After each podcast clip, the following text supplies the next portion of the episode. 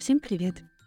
Меня зовут Надежда Долматова. Я автор проекта «Что посеешь», в котором рассказываю обо всем, что меня интересует в селекции растений с научной и бизнес-сторон. А это мой подкаст, в котором я буду рассказывать об истории селекции растений. Мы поговорим о том, когда появилась селекция, кого можно считать первыми селекционерами. Мы пройдем путь от древних цивилизаций до современных достижений генетики и биотехнологий. И я приглашаю вас присоединиться к этому увлекательному путешествию. Это первый эпизод, в котором мы попытаемся понять, зачем вообще погружаться в историю селекции растений. Для начала давайте переместимся в Турцию, где в 1994 году археологи обнаружили древнее мегалитическое поселение Göbekli-Tepe. Возраст этого места оценивается более чем 12 тысяч лет, и оно удивило ученых огромными каменными постройками, которые в три раза старше первых египетских пирамид. И это открытие ставит под сомнение представление о каменном веке как об эпохе охотников и собирателей. Дело в том, что в этом же регионе были найдены остатки эйнкорна, дикой и очень древней формы пшеницы с хрупкой осью колоса. Впоследствии генетические исследования показали, что мутация в одном гене у инкорна вызвала прочное прикрепление колосков к оси, что сделало этот вид пшеницы легко собираемым и пригодным для молота. Это могло стать предпосылкой для появления хлебопечения. И появление этой мутации как раз было первый раз обнаружило в остатках зерен, а, найденным Гюбекли ТП, что позволяет предположить, что жители этого поселения были первыми селекционерами растений на Земле. Действительно, более 12 тысяч лет назад первые земледельцы начали обрабатывать зерно из диких трав, что стало судьбоносным изобретением для всего человечества. Использование зерновых культур сделало наших предков менее зависимыми от охоты и собирательства и обеспечивало питание большему числу людей.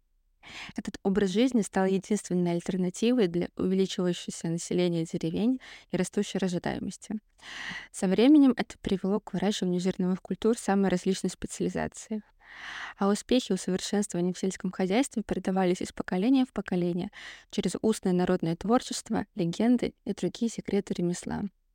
Эта информация, которую сегодня можно найти в сказках, альманахах, историях, стала неотъемлемой частью нашей культуры — Практические навыки и знания в области селекции растений уже в древних цивилизациях становились ключевыми, а улучшенный генетический материал растений отбирался и сохранялся с помощью семян от урожая к урожаю и от поколения к поколению.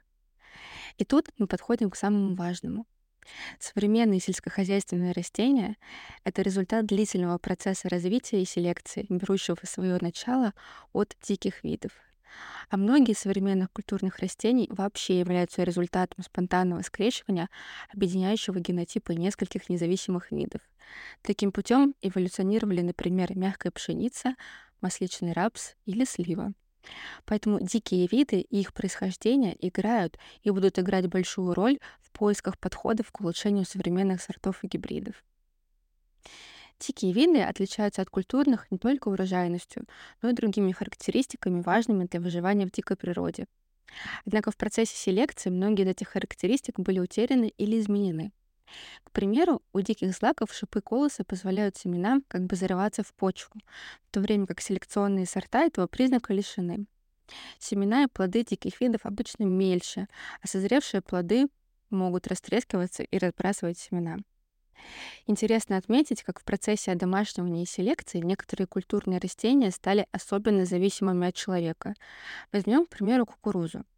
Семена у современных гибридов так плотно прикреплены к початку, что самосев становится просто невозможным. А у других злаков семена могут разрушаться при презревании или позднем сборе урожая. С другой стороны, даже в условиях длительной селекции многие культурные растения сохраняют определенные дикие черты. Например, лопание стручков у бобовых или рапса, осыпание семян у злаков, опадение плодов у плодовых деревьев. Другие виды, например, петрушка, могут иметь длительный период прорастания, а у огурцов иногда сохраняется горечь. Также интересными примерами являются глубокая укорененность корнеплода и наличие нескольких зародышей у сахарной свеклы.